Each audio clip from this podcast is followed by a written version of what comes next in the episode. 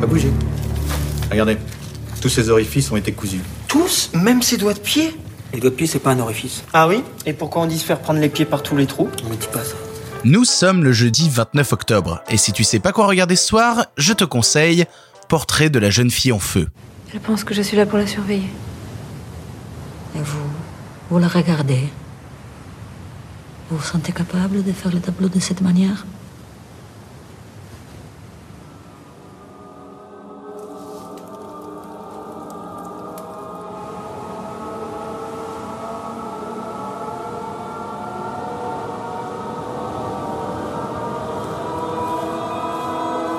Je suis venue pour vous peindre. C'était donc ça vos regards. C'est jeudi, jeudi c'est le jour où je te parle de cinéma français différent, très loin des comédies prout-prout ou des drames tout basiques qu'on a l'habitude de voir dans les clichés quand on parle de cinéma français, et j'avais envie aujourd'hui de parler du film de Céline Sciamma dont on a beaucoup parlé l'année dernière, à savoir Portrait de la jeune fille en feu. C'est pas anodin en fait si j'ai envie de parler de ce long métrage là, c'est parce que il euh, y a eu une sorte de gros tapage auprès de la communauté cinéphile vis-à-vis du long métrage de Céline Sciamma, on en a beaucoup beaucoup parlé, il a été beaucoup beaucoup nommé au César, mais au final, soyons très honnêtes, peu de gens l'ont vu. C'est-à-dire que en France, il a fait 300 000 entrées, ce qui est autant d'entrées que Bande de filles, son film précédent dont on avait quand même beaucoup moins entendu parler. De la même manière, c'est à peine 20 000 entrées de plus que son précédent encore, Tomboy. Il est au final assez dans la mouvance des entrées que font d'habitude les films de Céline Sciamma.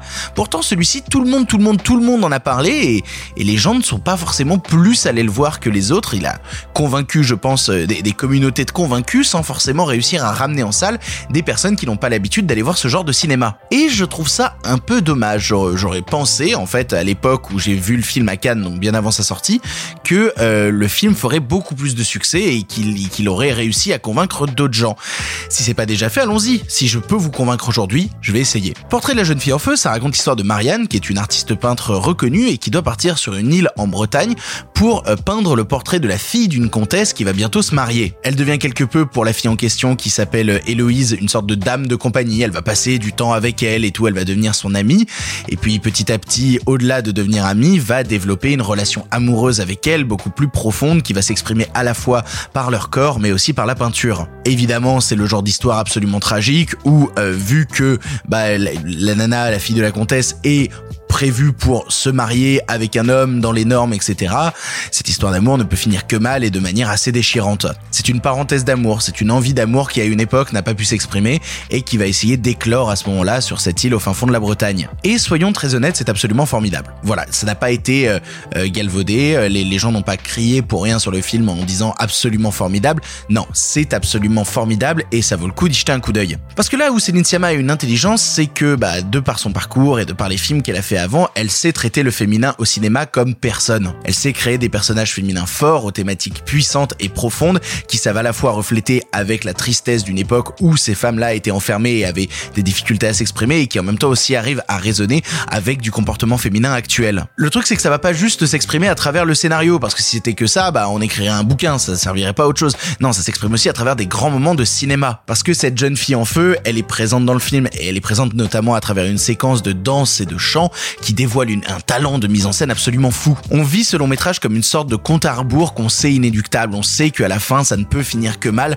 donc on voit cet amour se développer, on voit cet amour grandir, grandir encore, en tout en sachant pertinemment au fond de nous que non, à un moment, à un moment ça va être très compliqué à supporter. Et c'est le cas, et c'est le cas parce que quand le film se termine, on termine en larmes. Moi je me rappelle pour pour la petite anecdote, c'est le dernier film que j'ai vu au Festival de Cannes euh, l'année dernière, enfin l'année de sa sortie. Euh, je l'avais raté en fait dans les diffusions euh, classiques et donc le dernier jour à Cannes, ils ont tendance à repasser tous les films de la sélection. Et je me suis dit, bah tiens, j'ai raté celui-là, je vais aller le voir. Et en fait, après avoir vu celui-là, j'avais d'autres films à rattraper, je n'ai voulu rattraper aucun film. Mais aucun autre. Car, car l'empreinte de Portrait de la jeune fille en feu était tellement inscrite profondément en moi. J'étais tellement plein de bonheur, de joie et de tristesse et de mélancolie et de nostalgie, d'amour perdu et de ce genre de choses-là en sortant de Portrait de la jeune fille en feu que non, non, je ne voulais parler de rien d'autre. C'est une histoire qui est ultra fédératrice, mais ultra fédératrice parce qu'elle nous parle d'amour perdu, limite d'amour de vacances, de cet amour qu'on sait qu'on ne retrouvera pas quand il faudra retourner dans notre petite vie habituelle. Et ça parlera à tout le monde, absolument à tout le monde. C'est l'histoire d'un amour impossible, comme on en a peut-être tous eu, qui se révèle d'une douceur, d'une délicatesse, d'une tendresse avec ses personnages comme rarement j'ai vu des personnages féminins traités au cinéma. Et quand je vois par exemple que Céline Sciamma a collaboré au scénario du prochain film de Jacques Audiard, j'ai très très hâte. J'ai vraiment très très très très hâte. Donc voilà, après toutes les louanges qu'il y a eu dans le monde de la critique, je m'attendais à ce que le film fasse plus d'entrées. Il en a fait autant que bande de filles. Il est temps de rattraper quand même ce scandale. Allez voir Portrait de la jeune fille en feu, ça vaut vraiment vraiment vraiment le coup. Pour ton information, le film est disponible en streaming chez Canal+, mais aussi en location VOD chez Orange, Canal VOD, Rakuten TV, Google Play, Microsoft YouTube, Cinéma à la demande, Apple TV et sur la toile. Bref, tu n'as non plus d'excuses, tu sais quoi voir ou revoir ce soir et si cela ne te suffit pas, rendez-vous demain pour un nouveau film.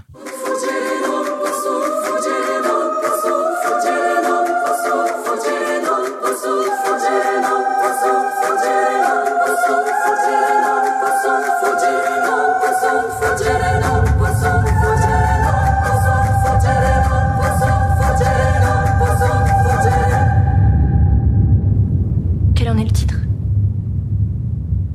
Portrait de la jeune fille en